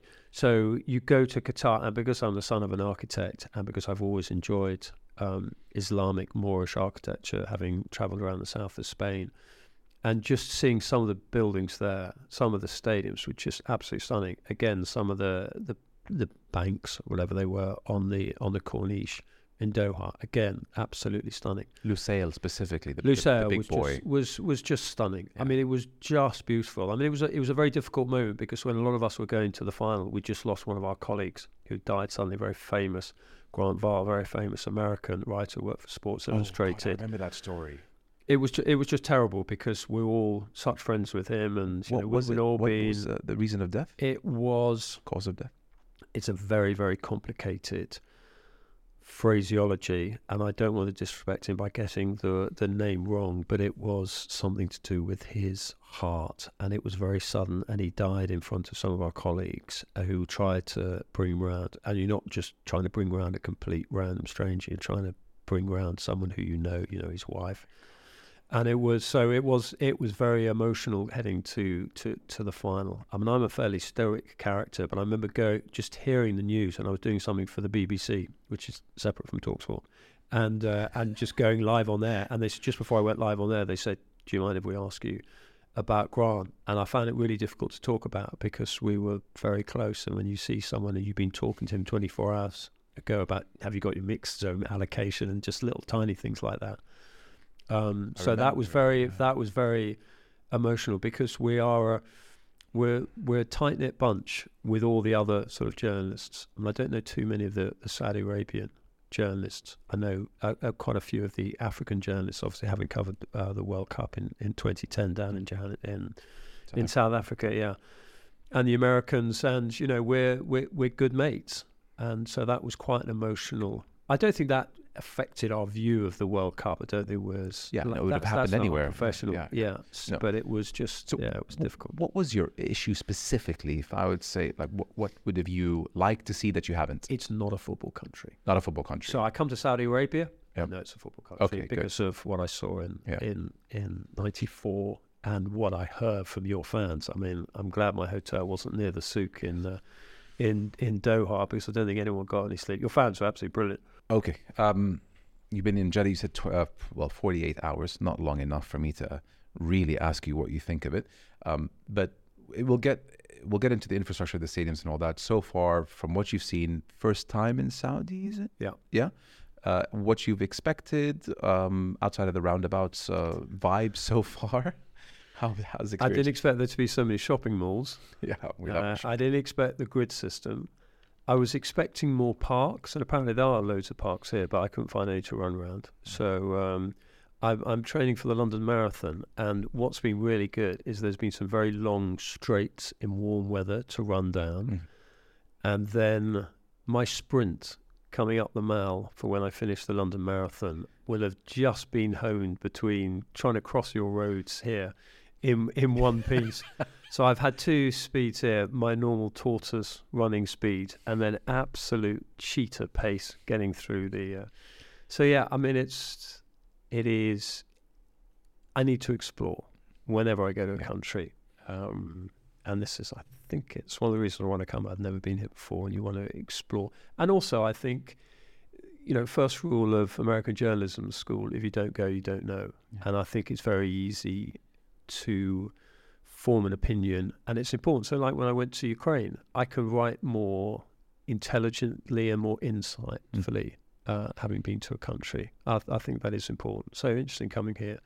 Um, You're well traveled. How many countries have you been to? well, only 88, and they are. Only 88. Well, we, I, we then have a debate in my household whether we should count FIFA countries or whether we should count United Nations countries because there's a slight oh, there's, a slight- discrepancy. there is a discrepancy there. Yeah, uh, some of which are political, some of which are territories. So I always go on FIFA. Isn't that Uh, half the countries though? 88. Isn't there Yeah, it's, 160? it's it's about 210 210. Okay. on I'm going on FIFA rankings here. Um, so yeah, I think it's important to to go to, and I always tell my kids two new countries every year. You know, they're in their twenties. I say just go because you have to explore. I mean, I was sent to school in not sent, but I went to school in briefly in, in Paris and in, in Munich growing up, and I think that gives you just a little taste Mhm. of life doesn't simply revolve around a few streets in central London. 195 by FIFA. Is that right? Uh, a list of uh, 195, the total number, non- 195 countries in the world. 193 are UN member states, while two are non-member. Well, I mean, through wars and all that, like now you have South Sudan and Sure. Sudan and, and Well, also, I mean, go back go back to the Union in, in Great Britain. Great Britain, Yeah. Northern Ireland, one country. But actually, I it's why I'm not a huge fan of the Olympics because I just view it as England, Scotland, Northern Ireland, Wales, huge, huge footballing rivals. So different countries. interesting point, Henry. Very interesting point. Why is it the UK in the Olympics? And do they still do the Commonwealth Games? Commonwealth yes, is still on. yes. I remember from back in my days, it's still Well, come on, you know, you know us English. God, we, uh, we're, we're we're still fly the flag. still flying the flag. Flag for the empire. We still salute. 30 countries in the Commonwealth. Wow, probably. Test your knowledge, general knowledge. Commonwealth Games number. This is why it's important. We're like Mo, why do you have a laptop in front of you? For these reasons. Um, I mean, You I have th- yeah. 72 nations. Seven- 72 nations in the Commonwealth. are sorry, scratch that. Wow, that The Commonwealth comprises 56 countries still across 56. inhabited continents. Uh, the number uh, of a combined population of 2.4 billion people. Right, but I think there's still one or two sort of rocks in the Pacific which we've claimed, Perhaps. probably for oil and fishing reasons. But I don't think they really compete much at table tennis at the Commonwealth Games. Correct. Yeah, including the Falklands. The couple of yeah, well, the Falklands. No, that was a uh, that was a legitimate. It's an interesting rivalry. Argentina, England. They they they they're not very fond of each. other. But actually, it, it's a, in a it's a strange relationship. Uh, in fact, there's huge respect there as well. There's- okay, good. You know, I mean, when Maradona came to England, I mean, it was like Beatlemania. I mean, he was huge. I mean, that's a good thing about the English people. It's coming back to sort of one of our central themes of our discussion. A lot of tolerance. You know, Maradona. You know, England, the home of fair play. We, we think we invented it. Um, we're bound by it. Um, we did invent football. we did invent football. We codified it. The school I went to was very heavily involved in that. Um, but I've seen England players dive in in tournaments. Mm. I've also seen obviously Ma- Maradona's infamous hand of God, and yet the English people, because we are fairly compassionate and broad-minded and football obsessed, we will celebrate, you know, the second goal as well as bemoan the first. Um, yeah. So the relationship with Argentina, again, coming back to political leaders versus good people. You know, I don't think your average English person has got an issue with your average Argentinian person. Remember when Top Gear did that episode? Oh, yeah, but that uh, that was a little bit provocative because they had the number plate it was like Falklands One or something, and you're thinking, come on, show a bit of respect. And the number plate all the year of the. Yeah, eighty-two. If anyone's gonna do it, it's Clarkson. He cracks me up. Yeah, Can I get you another water? yeah, one wouldn't the top. Yes, yeah. yes, we'll get you. Thank you.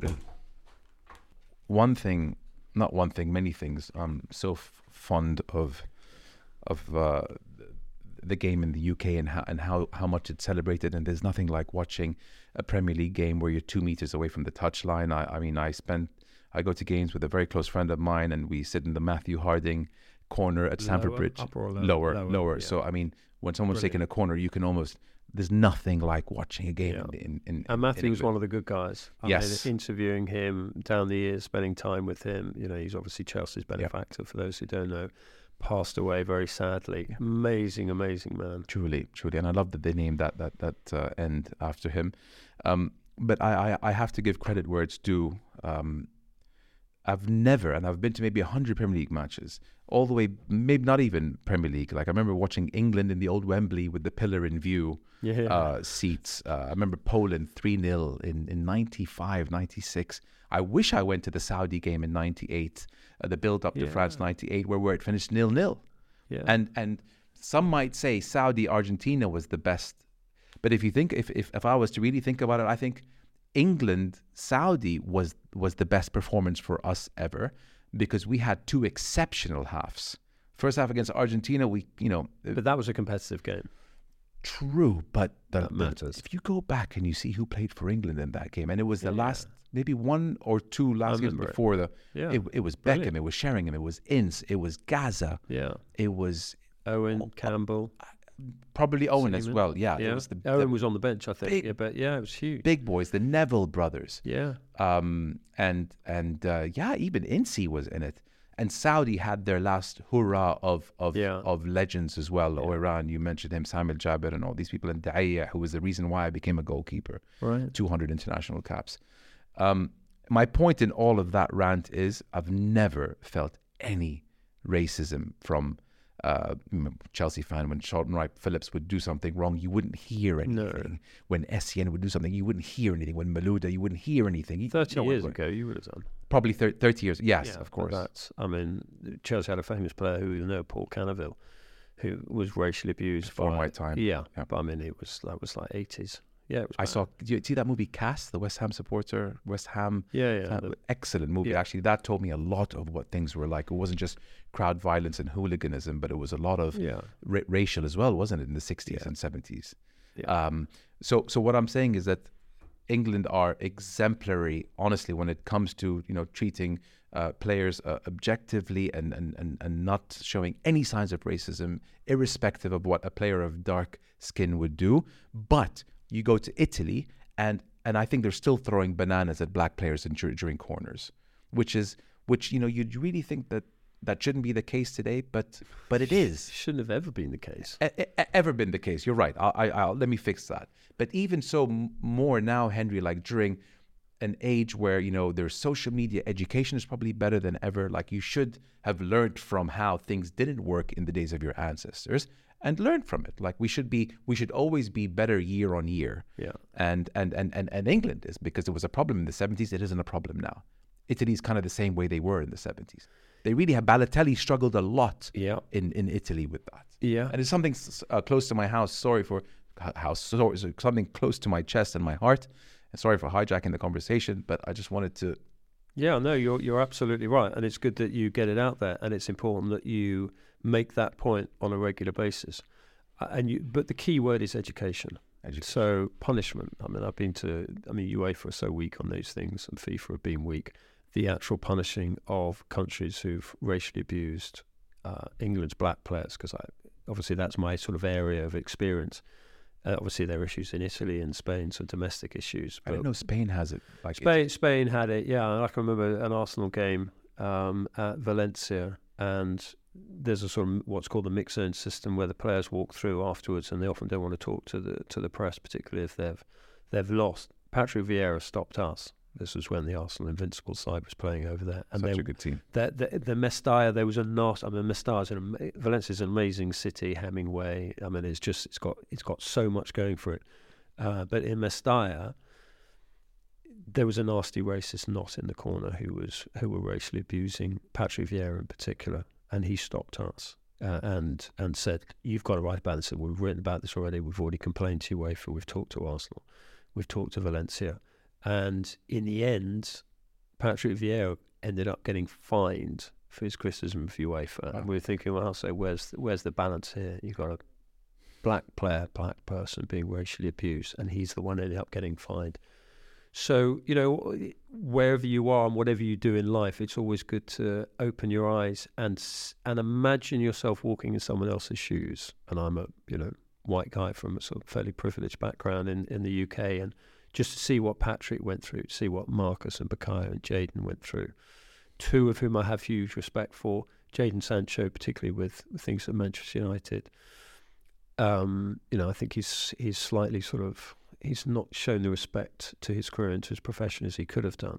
But what happened to him that night at Wembley was an utter disgrace and an embarrassment on our country. And even though some people said, well, social media, it's a global thing, a lot of the abuse was was coming from uh, from, from English sources. So yeah, absolutely. You know, you have to clamp down on racism um, wherever it is. But coming back to your central point, education is key. You have to talk to people. At, you know, I talk to you know players about Black History Month, and I mean, why should it just be a month? You know, I mean, the education at school should actually be about, but should be more global. I love and that. and I don't know whether what the situation is in Saudi, but I imagine you're taught Saudi history. In England, you're taught English history. And unfortunately, because I was sent to school, you know, I, I had a view of the world through French eyes, a view of the world through German eyes. Although I did in Munich, I got the one bad team in Bayern Munich's history, 79 80. It wasn't a great team, which is unfortunate, but I did get to go to the old stadium. Um, just it, it's important. This is the you know the sort of the essence of what we've been talking about today is tolerance and understanding others' perspective. Yeah. Um, but also pushing society at home and abroad in the right direction. We can have a debate about what the right direction is, but I think that direction has to include tolerance. Yeah. And if that's for gay rights, for whatever rights, workers' rights, that has to be the direction.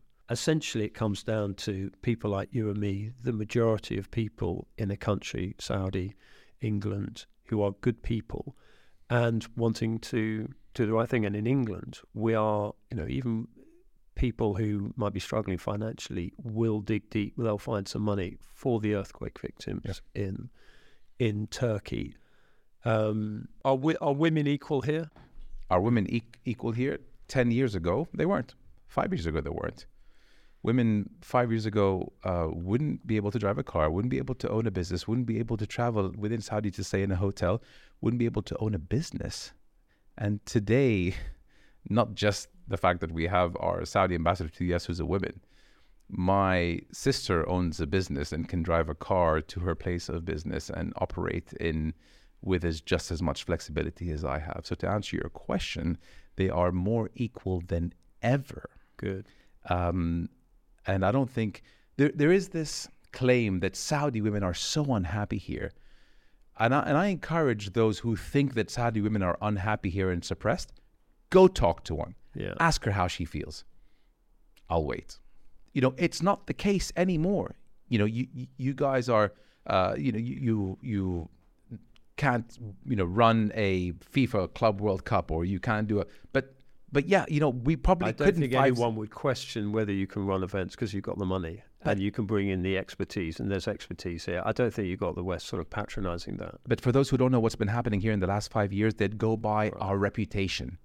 But, and that's why Prince Abdulaziz, Minister of Sport, he was actually on a conversation with, a, with a Western journalist recently, and he asked him about sports washing, and he asked him about capabilities, and Prince Abdulaziz was like, honestly, we are, because we, we know how capable we are, we want to compete with hosting events on the world stage. But it's it's about it's socioeconomic more than more than anything. But but obviously we'll never get credited for that. We're going to be labeled as oh you're doing that because you want to get the attention of X Y Z.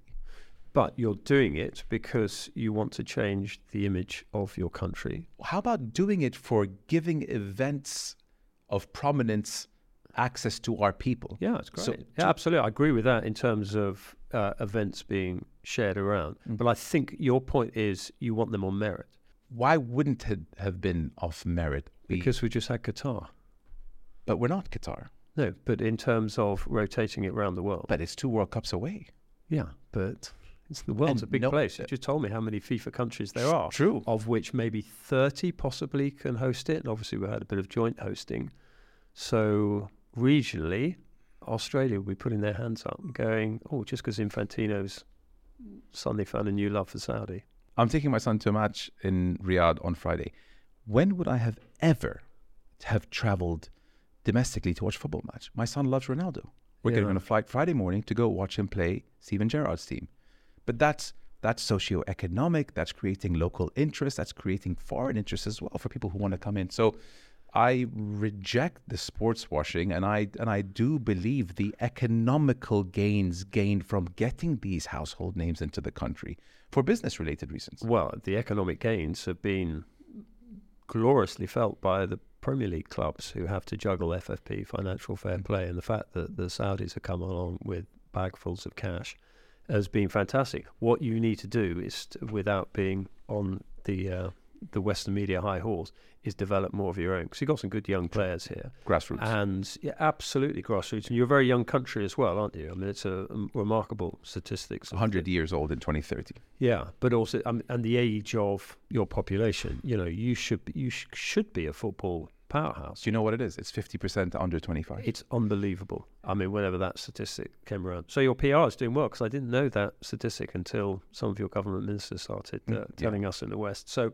I mean, it's it's fantastic. But this comes back to my central point: everyone should have a shot at this tournament. Mm. But I just think coming so soon after Qatar, coming back to this region, 12 it years. is an issue. 12 years, absolutely. And it is, I completely accept your football country. I've covered you. I know that. I've heard your fans in, in the souks that your performances at the World Cup. You are a good football country, which Qatar wasn't. But I do have a slight issue in how it was the World Cup was claimed. And that story will run and run until 2034. Would you reject if I made comparisons as to how Europe hosted it eight years apart? Yeah, I mean, I've absolutely, and I, I mean, I campaigned at the time. I said it should absolutely go around the world. So I celebrated Japan, Korea. I was pushing for uh, uh, Australia. I was pushing for um, Argentina and Uruguay. It'd been fantastic if the, I mean, FIFA has is their wisdom have, uh, have have pulled a political stunt, and there are going to be games in Argentina and Uruguay in 2030 because it's the hundredth anniversary of Montevideo and all that. But Uh, Henry- why couldn't you have had the tournament there? And then people say, well, they haven't got the stadiums. Uruguay and Argentina and Chile, if they'd involved them, are massive football countries. incredible, yeah. And surely a government, you know, the Saudis will do for 2030, will build the stadiums. And if you do it intelligently, which unfortunately the Brazilians, you know, I mean, I went to the stadium in Manaus where England played Italy up there in 2014, and you know what's happened to that stadium. You know, so it's got to be done intelligently with environmental and financial concerns in mind, and longevity, making sure that you know it goes to good local club, and building those stadiums. But uh, but Latin America should have it. Latin America, I mean, the two, you know, we're talking hothouse areas of the world, Europe and Latin America, and I absolutely, and they are They produce the best European- players. Eu- absolute European and Latin American countries, journalists, national associations will say we should host the World Cup more. I totally agree with it being passed around the world, but I think let's respect Australia. I can see China bidding for it, and knowing FIFA, they probably want North Korea to bid for it. True, but with China, you're probably facing an issue that Qatar faced, which is the quality of the football. I mean, you can't have a host country get automatic qualifications if you're going to lose all three group matches. Yeah, though the only thing is the way that FIFA have done it. Basically, everyone qualifies for the the World Cup. My local village Oh. team will qualify. They're up to 64 teams. It will be. It's forty-eight, but I mean, it's 48, It's sorry. bonkers. It is. It is. It is I don't know if I like that. Well, I mean, FIFA talk about uh, players overplaying and uh, environmental issues, and they're going to get millions of people, thousands of people, tens of thousands of people flying all over the states, America, and sorry, Canada and Mexico. Okay. I want you just to, for a second, buy into how excited the youth are in this country. And when I say youth, I mean maybe my age, 40 and below, for building a, a better Saudi Arabia than we've ever seen. And, and, and having earned Expo 2030 has been so much validation that, wow, we, you know, we, we, we actually have something. Now we have a, uh, a little a, a little strawberry or cherry to run towards. Yeah. I'm thinking of these hound races where you're running towards this fake bone. Uh, although there's nothing fake about uh, Expo 2030, but it was a validation that you know what we see what you're doing and we're going to take a bet on you. So okay, you know France 98 was in Europe and then Germany 2006, eight years apart. I understand Europe is more established as a footballing continent, but giving Saudi World Cup 2034 how about just take a hunch for one second and, and think that maybe these guys will deliver on something exceptional? Oh, I don't think that's in dispute. I think it's the manner in which it was acquired. I think it's the, the manner in the fact that it's the World Cup, it should be shared around the world, that other countries, other regions, particularly as you say, you know, um, having had it here in, in the Gulf, in Qatar, I think absolutely it should be shared around. I don't think anyone, I don't think you should have an inferiority complex about questioning whether you can do it. I mean, just look around this room. You've got one of the most sophisticated podcasts I've ever been to anywhere in the world. And I do a lot of these things, and it is it's uh, no, it's fa- it's fantastic. That means a lot coming from you. No, I mean it is it is it's it's brilliant, and I can see why you're successful. Plus, you have famous people like my brother on. Um, and, and yourself. very much, yeah, no. Well, I should actually be the warm-up act, and then you bring, uh, and then you bring my brother on, like a sort of. Hey, if I met you before your brother, yeah, would have just talked Chelsea. Um, but yeah, absolutely. But so you have the expertise again coming back to respect for individual people in individual countries. I mean, I drive around here and well, I get driven around here and sort of hop Yeah, in and out yes. of taxis and survive roundabouts. And you know, you are a, you know, it's, you know, you're you're not a little village in the desert, so don't do yourself down. You know, you have a, but you but compete for competitions fairly. Understand when you are hosting events that the people who are coming to the, your country are your guests and might have different ways of doing things, and there has to be a meeting in the middle. This is how we do things. Mm. Respect for the Quran, respect for our our way of doing things, but also if you are going to invite people to your house, you have to expect that actually, and you have you've got this event that belongs to the world, which is now on your doorstep. You've got to open up a little bit.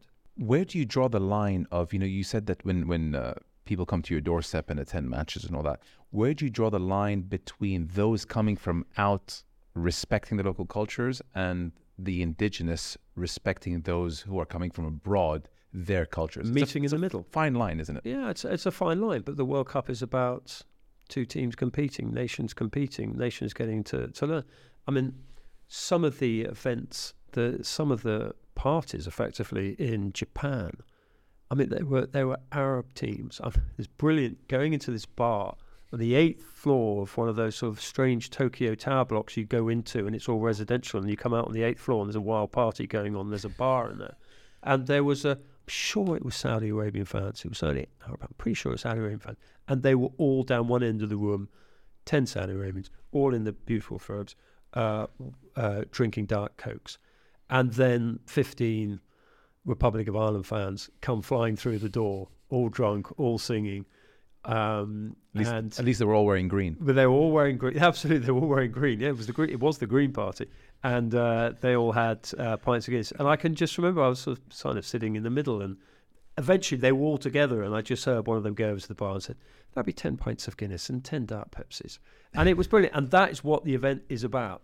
And you travel all over and you see the mixing. I mean, Germany 2006 was wonderful because everyone travelled around on the trains and it was you would poke your head in one carriage and there would be people from all over the world united by obviously a love of football but also a love of life and a respect for others so i do think maybe i'm being slightly sort of um, over idealistic but i think there's something very special about the world cup which shows us how we can live together when the people just come face to face Yeah, I agree.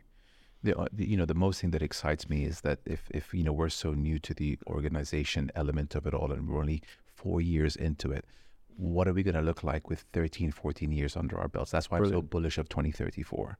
brilliant Um, but don't do yourself down you will be able to host it you could you could see because also FIFA come in and it and countries get FIFA-fied Yeah. when when tournaments go on, and you will have British broadcasters, you'll have American caterers, you will have obviously your own indigenous population.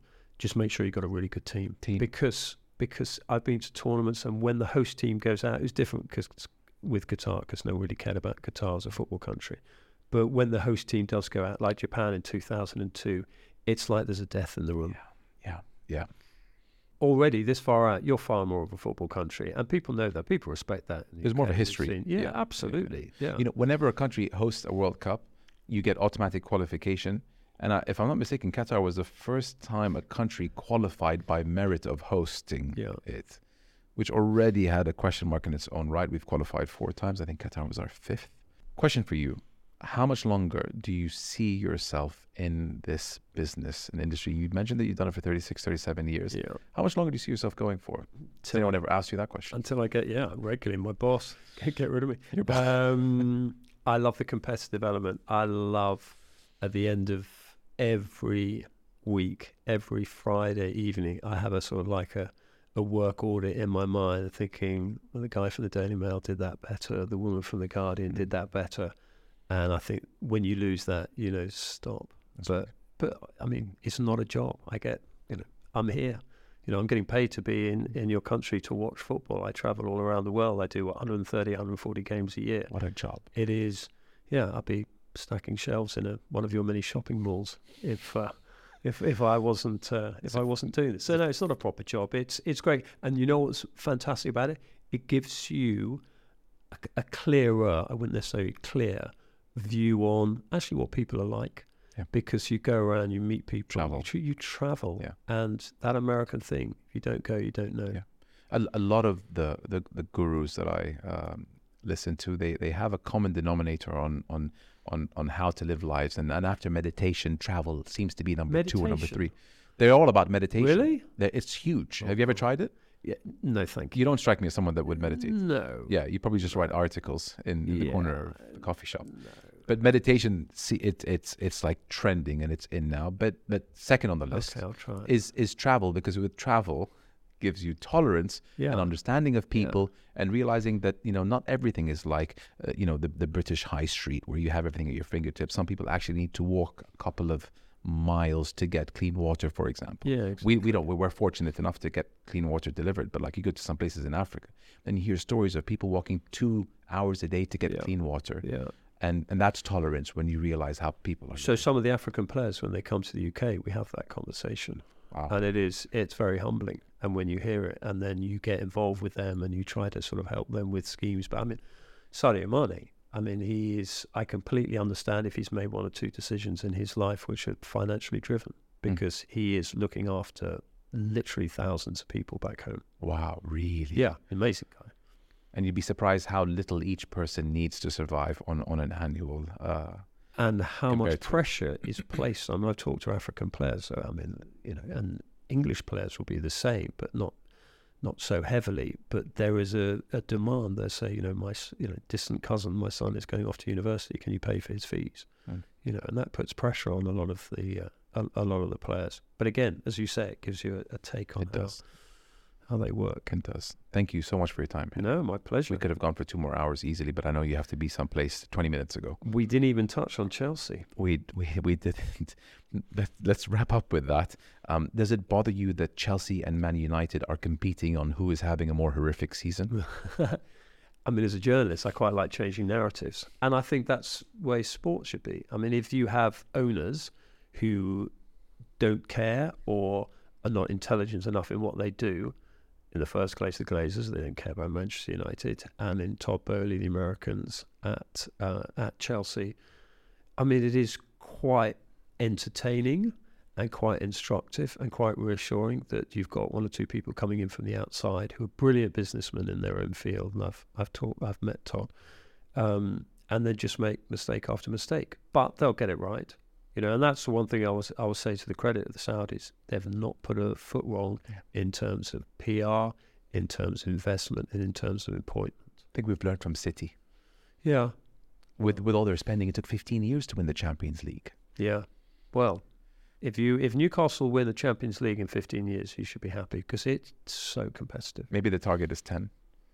Well, I mean, I mean, maybe. what, it's, what it's about Vision 2030? I think you've got to be right, quicker. uh, aligned with it. yeah, Uh, but I think you know, um, going back to how we should be getting better with time, we have we're in a place of privilege now where we can learn from those who went before us. yeah. and City spent left. I mean, we spoke about you know f- financial fair play, and I don't think Newcastle or PIF wants to go down that No, road where we're no. getting And also, they've got a manager who quite likes working and developing players. And in Eddie Howe, Yep. you've got a brilliant manager. correct. The only issue with Newcastle is going to be late next year when Gareth Southgate probably stands down because Eddie Howe will be the number one choice for England. I imagine if the the arc of the sort of Newcastle's rise, which has slowed slightly, but it continues, then he'll obviously want to continue at Newcastle United. Probably swap jobs. Probably Gareth for Newcastle. No, Middle, Middlesbrough, and he's not good enough. Middlesbrough. Oh, okay. Middlesbrough, sorry, Middlesbrough connection for a Middlesbrough player. That's, that's probably less of an issue, but I, I think that he's not Champions League level. Are you surprised that Eddie Howe is still in uh, still at Newcastle? Yeah, or no, sorry, I'm Not surprised. No, not surprised at all. great great season last year. Se- sensible owners, good manager. The people they've appointed, Darren Eales came in from Atlanta. I know him. He's a fantastic CEO. Dan Ashworth, the sporting director. Fantastic, intelligent people. So I think there's been a lot of respect to the appointment structure and the decisions that uh, the Saudi owners have made. and they love and the fans love. I'm, I'm friends with Mehrdad, Amanda's husband. Yeah, yeah. they they good guy. love his great guy. Um, him and Danny Reuben. Reuben, yeah, they, Reuben. they they it's like you are the owners that we've been looking for, Yeah. type of thing. And that's that told me a lot about the previous outgoing owner. Yeah, Um, and they and they love the banter that they have with each other on social media. yeah, and which is good. fans are happy. You know, Yeah. obviously they're not happy with the Champions League exit. Obviously they're not happy with the penalty. Uh, Do you know what? If you actually talk to Newcastle fans, eh, partly because of what they went through under Mike Ashley, but also they're just seeing a team playing with pride. Pride. Yeah. They are seeing, you know, they're gone out of the Champions League, but okay, there was a disgraceful decision against them in the PSG game. Um, you know, they've and they've got good young players. They like it, and what they're also liking, and maybe it's a sort of very British thing, is they've got some of their own, i.e., homegrown players, and they love that coming through, kids coming through. So it's not all about superstars. So from Newcastle, not England, you mean? yeah, yeah, so yeah, specifically from, from Newcastle. the area, yeah, From the area. yeah. Trippier isn't, is he? Tri- No, Trippier's not. Trippier's sort of Manchester Manchester. borders, but I mean, he could be because he's just he embodies the area in terms of his work ethic. But you know, you've got you know, Miley. You know, he's a he's a he's a kid from a, a local ex colliery town. Um, so yeah, Dan Burn, who was working, you know, pushing supermarket trolleys around a car park, and Mm. because his career wasn't going anywhere, now he's come back and he's doing well, and they love that. They love that sort of narrative. Again, it comes back to people. It comes back to emotional connection, and ultimately, it comes back to respect. It's very genuine when it's a one club city. Totally, it's a good point. I mean, one club cities like Leeds, you know, Leeds. Wow. That was another good story, by the way. Up there with Blackburn and Leicester. Leeds had a good run. Unbelievable. Yeah. That that run, there's some good players, Jonathan Woodgate, Good. Smith, players like that in the team. Um, Elland Road. They were. That was a. Elland. Road is mad. I mean, that is just such an intense stadium. That would be one to be purchased for any other states looking to. I don't know if you can anymore, but that's one. Well, the 49ers have uh, have have bought them. Sa- San Francisco 49ers. Yeah, yeah. Bought Leeds United. Yeah, yeah. I mean, they had a percentage of it, and they've gradually been increasing. And I, I went to a game at Leicester the other night. I wasn't working, and I just I was in the sort of director's box, and I saw the 49ers owners, and it's quite interesting where you've got an opportunity just to sort of see someone's body language, see their connection with the game and people and staff. They're embedded. I was really Wow. impressed with them. So that's what Leeds need. They they need owners with deep pockets, but also owners who care and are in it for the long haul. Are they in the third division now? No, no, they're uh, they're second tier. God, don't don't relegate So them another championship? division. Yeah, championship. Don't relegate them another division. God, they've got enough issues. God, I just haven't heard from them in a long time. Oh, that's such a Chelsea perspective. I'm so Chelsea. Chel- that is, sorry. I'm sorry. That is. You are Chelsea. like I know. I know Derby is still in the championship and hasn't Yeah. gone down. I know Reading, which is a, a city, you know, a, a club close to my heart as well. Um, and I wish they'd go back up to Premier League, but By I didn't way, know if, if, if you've got any wealthy friends, they are Reading. Yeah, desperate. desperate, huh? I mean, really desperate. It's a Wow. mess. They, they've been they've been demonstrating outside the Houses of Parliament. wow, they had a good run in the Premier League. That's English football for you. It's. Thank you Right, so no. much for this. We could have gone Thank many, you. many hours. I really appreciate it. No, I really enjoyed Next it. time you come, hopefully before World Cup 2034, we can get on a podcast Definitely. and, and continue Definitely. this You have to have my sister Great. on now because she is the. We'll build up. my- trifecta. Now I get yeah, absolutely, and she'll go straight in at number one because she's really interesting. And the way you spoke about her, you said she's the most impressive one. So now She um, she's going to be on my uh, scouting list. She absolutely Sure, yeah, for yeah. sure. Thanks for the banter. Thank you for putting up with, uh, you know, my, my, my, my pushiness. I guess there was so Thanks much. Thanks for inviting me on because I mean, it's you know it's it's it's very impressive. Yeah. And Well, don't leave this room because this is special. I'll It's keep got it. good vibes. I'll keep it. Thanks for entertaining me and answering any every question. Yeah. Um, I watch so much uh, Western press that maybe I just took a bit too much out on you. But you're such a professional. You are um, the the way you you know tackled every question and decided to you know convince me on some and maybe me convincing you on others. Just I'm hoping would have made this some very watchable content for our viewers. I think it, as results go, it's probably a score draw. I, I'll take And that we didn't have VAR. against you. I'll take that. I'll take that with or without VAR. Yeah, but this is the first leg. You've got to come back to London now. oh shit, I'm injured. Brilliant. Thanks, Henry, so much. My pleasure. Cheers, brother. Really enjoyed it. Me too.